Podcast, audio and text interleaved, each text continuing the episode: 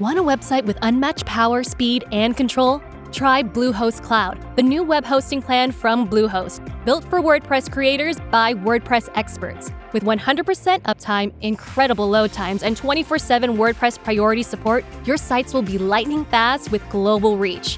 And with Bluehost Cloud, your sites can handle surges in traffic no matter how big. Plus, you automatically get daily backups and world-class security. Get started now at Bluehost.com. Buzz around artificial intelligence is seemingly everywhere. Is your portfolio keeping up? Consider the Global X Artificial Intelligence and Technology ETF, ticker AIQ, which invests in dozens of stocks at the leading edge of this disruption. Investing involves risk, including possible loss of principal. Technology companies can be affected by rapid product obsolescence and intense industry competition. Before investing, carefully consider the fund's objectives, risks, charges, expenses, and more in the full or summary prospectus at globalxetfs.com. Read carefully. Distributed by SEI Investments Distribution Co. Today, healthier is happening at CVS Health in more ways than you've ever seen. It's wellness destinations for seniors, including select locations of Oak Street Health and CVS Pharmacy. It's doctors, nurses, pharmacists, and everyone in between, offering quality care and support virtually, in person, and on the phone. It's in-home evaluations through Signify Health and meeting mental health needs through Aetna. And those are just a few of the ways healthier is happening. To see more, visit cvshealth.com/healthierhappenstogether. CVS Pharmacy, Oak Street Health, CVS Specialty, Signify Health, and Aetna are part of CVS Health. Eligibility and services vary by location and individual.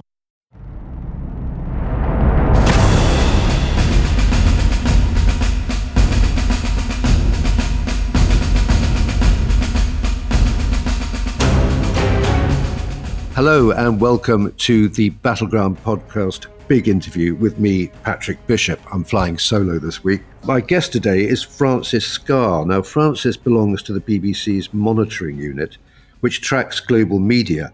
He's part of the Russia team, and they analyse Russian TV and social media. He lived in Moscow for years before being forced to leave after Russia's full-scale invasion last year.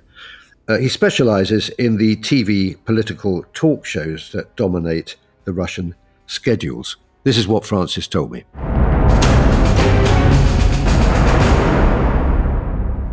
Hello, Francis. Welcome to the podcast. We're very grateful to you for coming on. This is a subject that fascinates a lot of our listeners. But before we launch into the Russian side of things, just tell us a little bit about yourself and how you came to do what you do. Hi, Patrick. Well, I studied languages at university. I grew up always loving languages as a schoolboy, and I have a German grandmother, and had the option of starting Russian from scratch.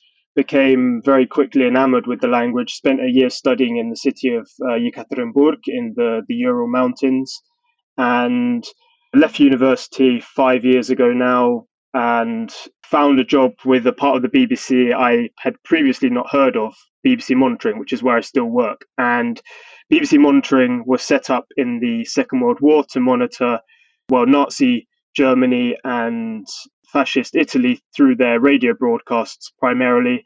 So essentially that the British government knew what those governments were telling their people. And as the geopolitical landscape shifted after the end of the Second World War, the focus of BBC Monitoring very much shifted as well towards the Soviet Union. And if we fast forward to 2023, BBC Monitoring's scope is much broader. I'm one of a few hundred people across the globe. Our main office is in London, but we also have bureau in places as Tashkent, Tbilisi, Jerusalem, formerly in Moscow, which is where I worked for a few years until the invasion, full-scale invasion of Ukraine last February. And we cover all kinds of media, really. So state media in the case of Russia, but also newspapers, social media, radio. We're following independent reporting from Russia, most of which has been forced outside of Russia now, of course, because reporting on the war there in an objective manner is essentially illegal now and can land you multiple years in jail. We can get into that a bit more later. But what we're essentially doing is informing our customers, who broadly fall into three groups. So government customers within the UK government. The BBC as well is informed by our reporting, and a lot of what you see on the BBC website will have been written with reference to reports that we've processed for ourselves. And there's also a variety of commercial customers, so companies working around the globe that would like to know more about where they're operating, essentially. And of course, it's worth stressing that all of this is just openly available information that we're looking at. None of it is intelligence in any way. It's all just it's there on the internet. It's there in print or on via broadcast. Yeah, of course, it does have a very significant effect on the shaping of our thinking and presumably our policy as a result of that. Just explain to us about the media landscape of Russia. What's on offer these days, and who watches what? Well, the media landscape in Russia has become increasingly narrow since the full-scale invasion last year. If you look at the bulk of the Russian population, what they are watching is state TV. There's one pollster in Russia called the Levada Center, which is regarded as being more or less independent from the Kremlin. And they say that about 2/3 of Russians are getting most of their information from state TV. If you look at other types of media, there are newspapers, which are broadly in support of the Kremlin position, but are less jingoistic generally and less aggressive in their kind of their anti-Westernism. Sometimes you will see kind of quite objective reporting on the state of the economy in regards to specific issues such as labor shortages, perhaps, or things like population decline, basically topics that the Kremlin wouldn't really advertised to the wider population through its kind of its more preferred media outlets. You also have a number of independent websites in Russia. These sort of sprung up in the last maybe 10 years or so and have done some really important work on uncovering corruption and abuse of power by the Russian authorities.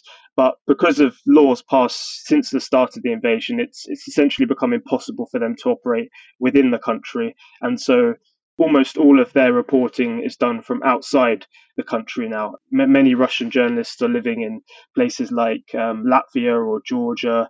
Dozhd, which is rain in English, was the main independent Russian TV channel. That was forced off the kind of traditional airwaves some time ago, but they continue to broadcast over YouTube and online, and they are now mainly operating from the Netherlands.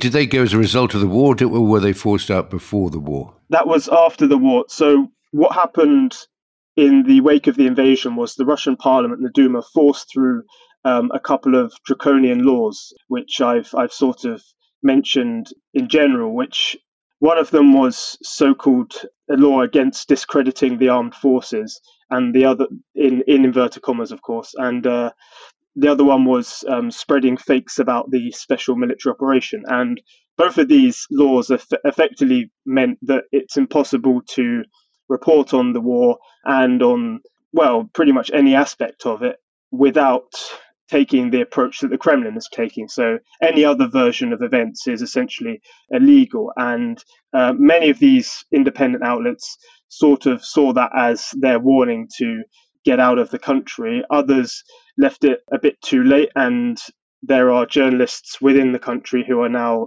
in jail. There are also a couple of quite prominent opposition politicians, one in particular is called Ilya Yashin. He was a councillor in Moscow, but had a very prominent position on social media. And he was jailed for 8 or 9 years, I can't remember exactly, for talking about the atrocities in Bucha near Kiev on his YouTube channel. You do, Francis, you get these sort of quasi-independent voices, don't you, coming from the nationalist camp, you know, the mill bloggers. Do they face the same kind of difficulties as someone who's criticizing the Kremlin and the military establishment from the other side of the argument, if you like?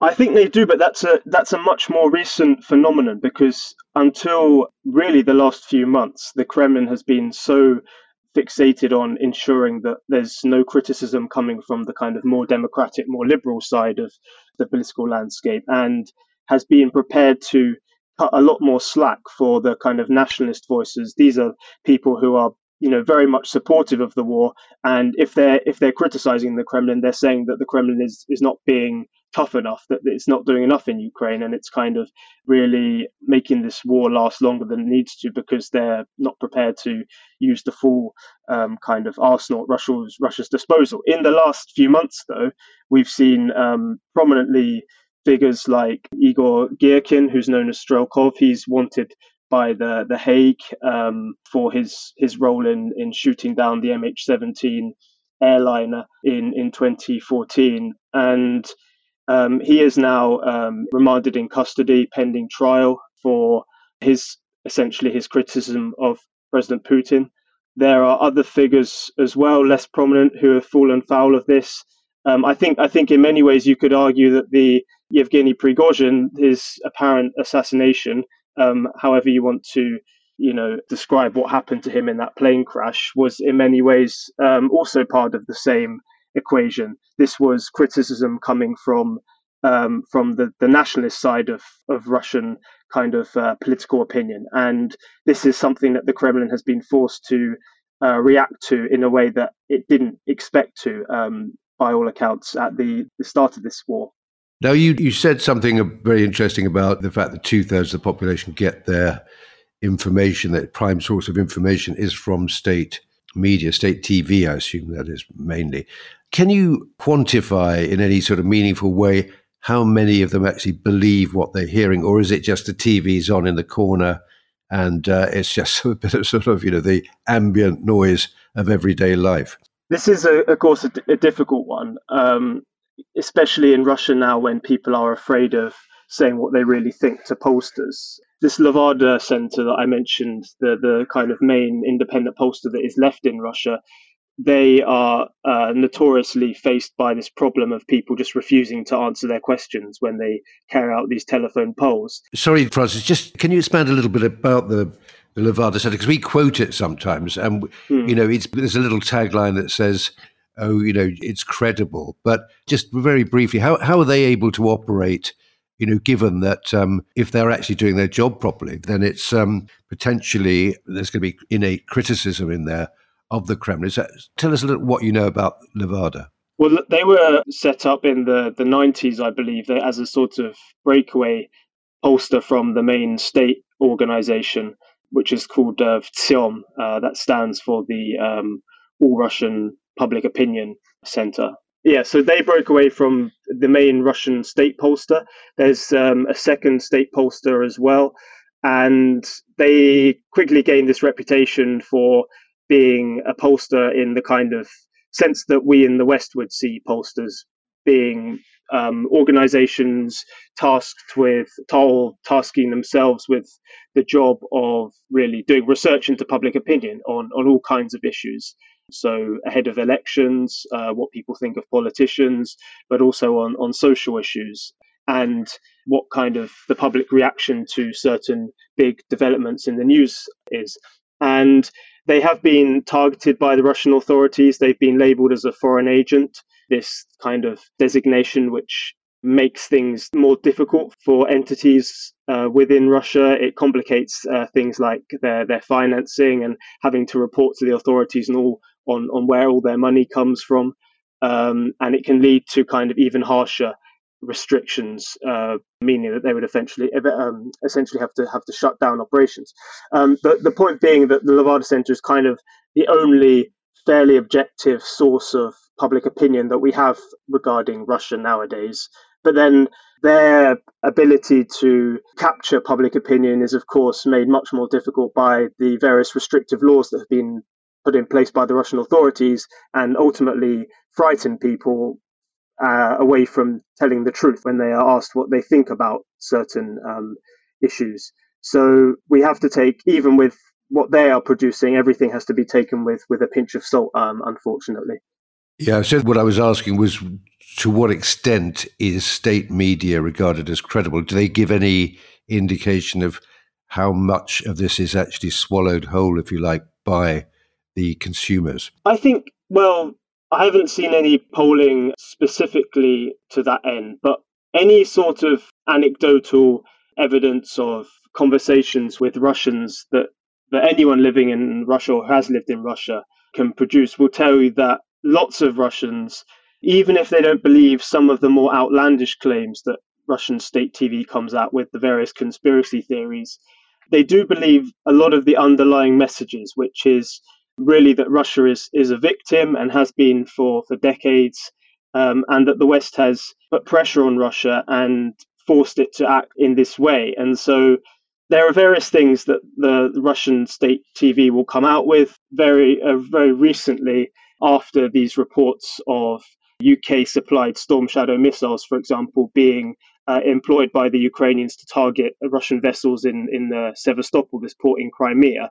Russian state TV was claiming that Volodymyr Zelensky was an agent of MI6 and that the British were effectively controlling everything, that every decision that he was making, that it was taken in close coordination. Of course, Zelensky is talking to his allies in the West, but that's not to say that he's controlled by MI6. And this is really, it's sort of a long-standing kind of, maybe not conspiracy theory as such, but long-standing prejudice that is within Russian opinion, that the UK is very devious and is really a great power that, thanks to its intelligence operations. And I think this goes back to the 19th century. So it's not just someone watching too many James Bond films, for example. So there are deeper convictions and preconceptions that Russians have that mean that they buy a lot of what they're told on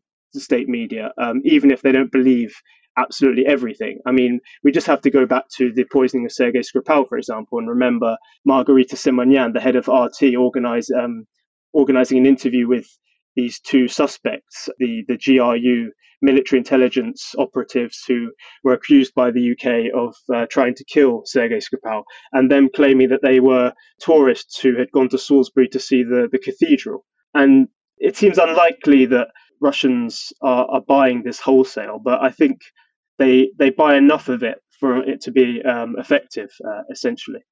When you were living in Russia, did you kind of form the impression that people kind of believe these deep-rooted misconceptions, or let's call them what they are, lies? Did you find in your dealings with ordinary Russians that there was a sort of, as you as a Brit, that you were somehow kind of from a hostile tradition, shall we say?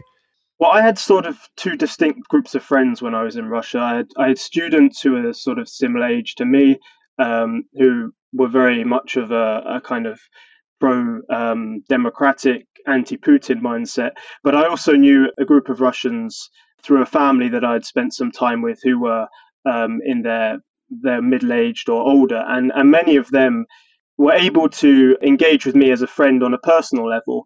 But I did feel that there was this strong sense of hostility towards the UK and this kind of constant mockery of Western politicians, for example, and this sense that Putin was a genuine statesman who was there, for years, whereas the British governments were coming and going, and like they couldn't remember who was in charge of the country, talking about sort of Tony Blair 15 years after he had left office, that kind of thing. So I think it is something that is quite present. We know how President Putin has used history or his manipulation of it in justifying his invasion of Ukraine. And this is something you see all the time in the state media. I mean, there was there's a very prominent newsreader in Russia called Dmitry Kiselyov.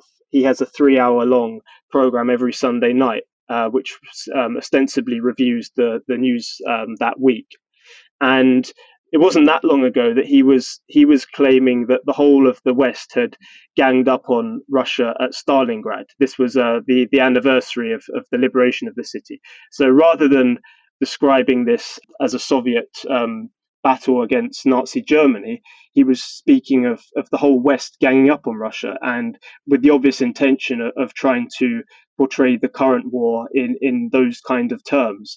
And this sense of victimhood, I think, is really, it shouldn't be underestimated. It is really quite powerful in terms of how it is used to control public opinion in Russia.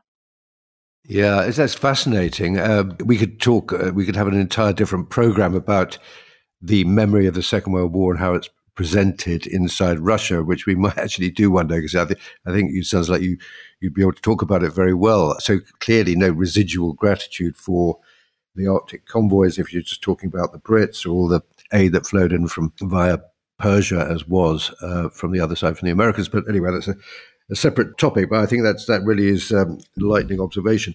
Well, that was very illuminating. I learned a lot from that. Do join us in part 2 for the rest of the interview with Francis Scarr. This episode is brought to you by Shopify. Forget the frustration of picking commerce platforms when you switch your business to Shopify, the global commerce platform that supercharges your selling wherever you sell. With Shopify, you'll harness the same intuitive features, trusted apps, and powerful analytics used by the world's leading brands. Sign up today for your $1 per month trial period at shopify.com/tech, all lowercase. That's shopify.com/tech.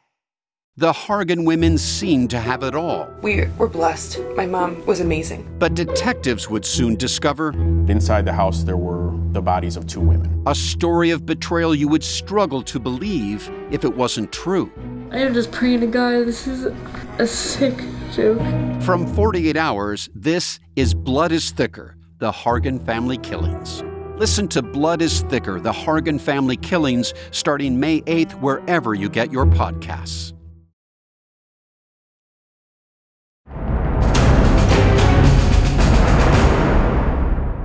Welcome back. This is what Francis told me next. Can we move on to the social media side of things now, Francis?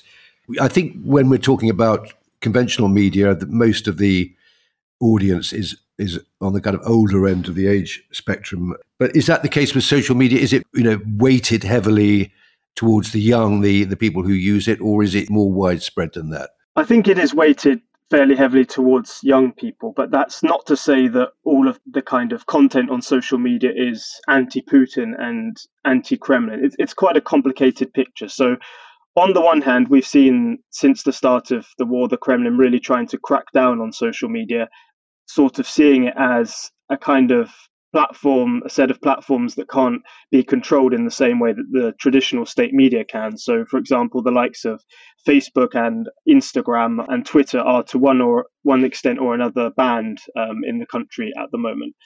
However, you do have, especially on Telegram, this other very popular platform in Russia, we've seen this kind of burgeoning of pro-war accounts. And many of these kind of nationalist bloggers and these war correspondents who have been reporting on the war in real time and kind of supplying Russians with a lot of the really jingoistic rhetoric about the war. That is on social media rather than necessarily other types of media. And so that, in that sense, it's a landscape which cannot be seen as purely against the Kremlin, and in many ways I think the Kremlin is happy to see that kind of development of a pro-war segment of the internet, as long as it doesn't come back to bite it, which has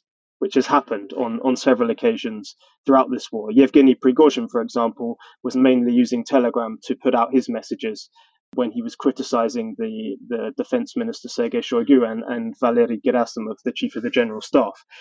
And there are also various other military bloggers and war correspondents using Telegram to criticize the waging of the war. So people who are, again, feel that the war is not being conducted in a kind of competent manner, and that Russia is not on top in the way that it should be. And these are kind of sentiments that you wouldn't get on state TV, for example, which offers this much more kind of varnished reality to its viewers.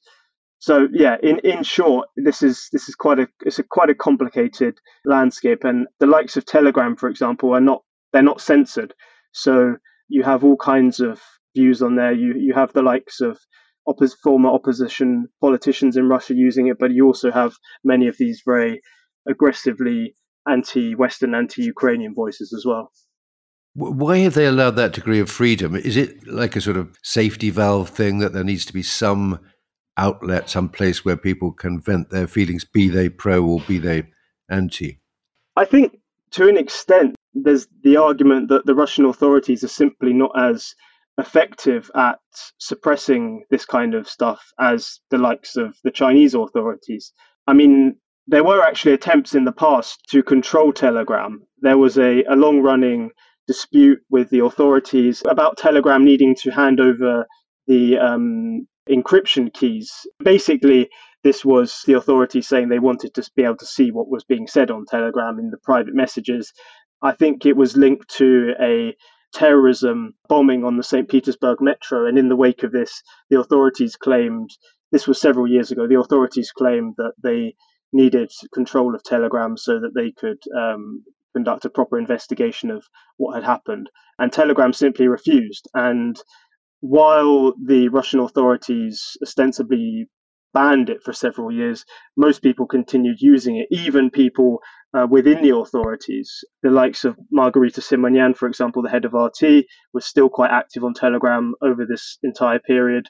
And it became increasingly sort of obvious that this ban was not effective.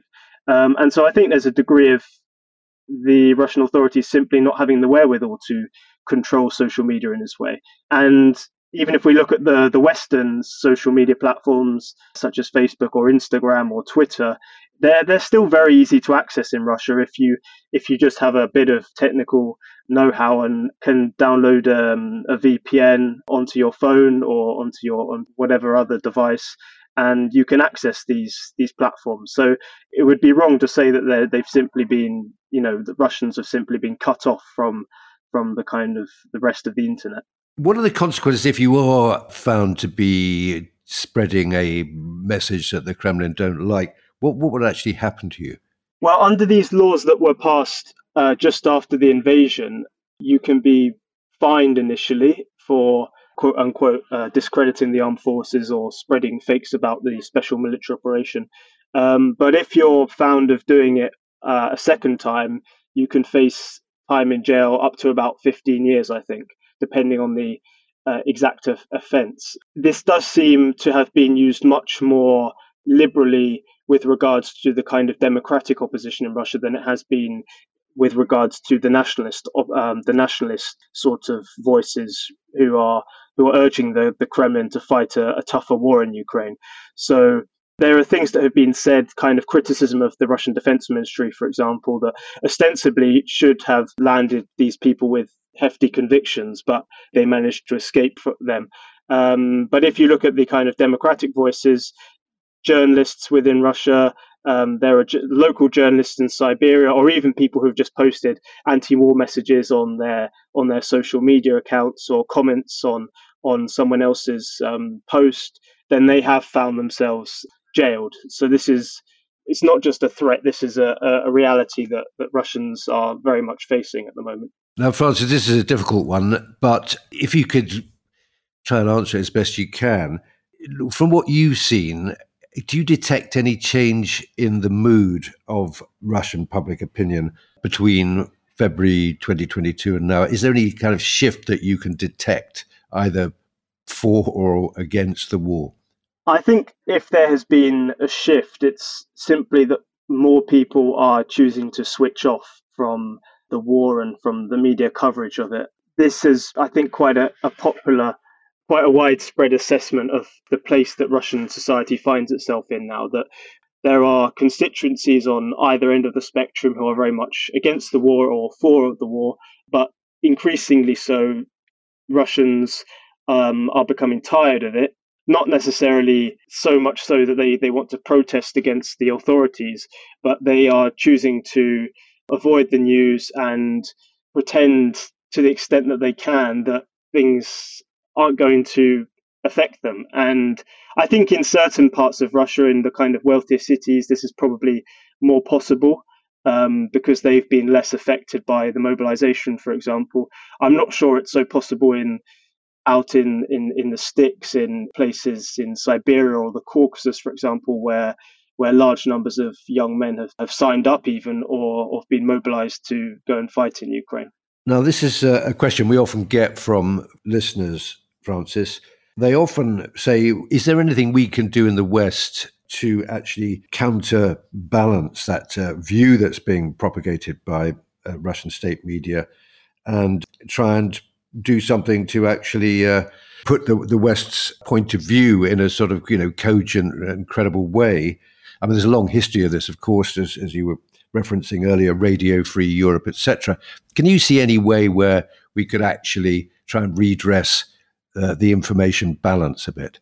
I think this is a very difficult one, because anything that is said by the West is instantly twisted by the Russian authorities. Just to give you an example, when Boris Johnson was still the Prime Minister of the UK, he sent out a message when he actually spoke in Russian, telling Russians that they should install VPNs on their devices so that they could then look at objective news coverage of what was happening, rather than consuming the narrative that the Russian state wanted them to receive. And this was shown across Russian state TV and simply ridiculed. And there was one channel that actually had this big red stamp saying fake superimposed on Boris Johnson's face, as if to say that this was someone who was lying to them and someone who was trying to deceive them. I think it's quite a convenient emotion to believe that you're somehow right and that everyone is against you. And there's only a certain number of people in Russia who are going to be able to see through that and to be able to look at what their government and what their army are doing and to criticize it. And I think that those people would already have turned against their government. Turning the people who are neutral or who are in favor of the government, I think it's an almost impossible task. And that sort of battle is going to be won, I think, elsewhere, whether that's on the battlefield or whether that's via the economy and sanctions. But in terms of reaching out to Russians via independent media, I think it's quite difficult to increase the target audience that you already have. Francis, that was absolutely fascinating. Thank you very much for coming onto our podcast, and keep up the good work. It's really, I think, very, very valuable that what you're doing. Thank you, Patrick.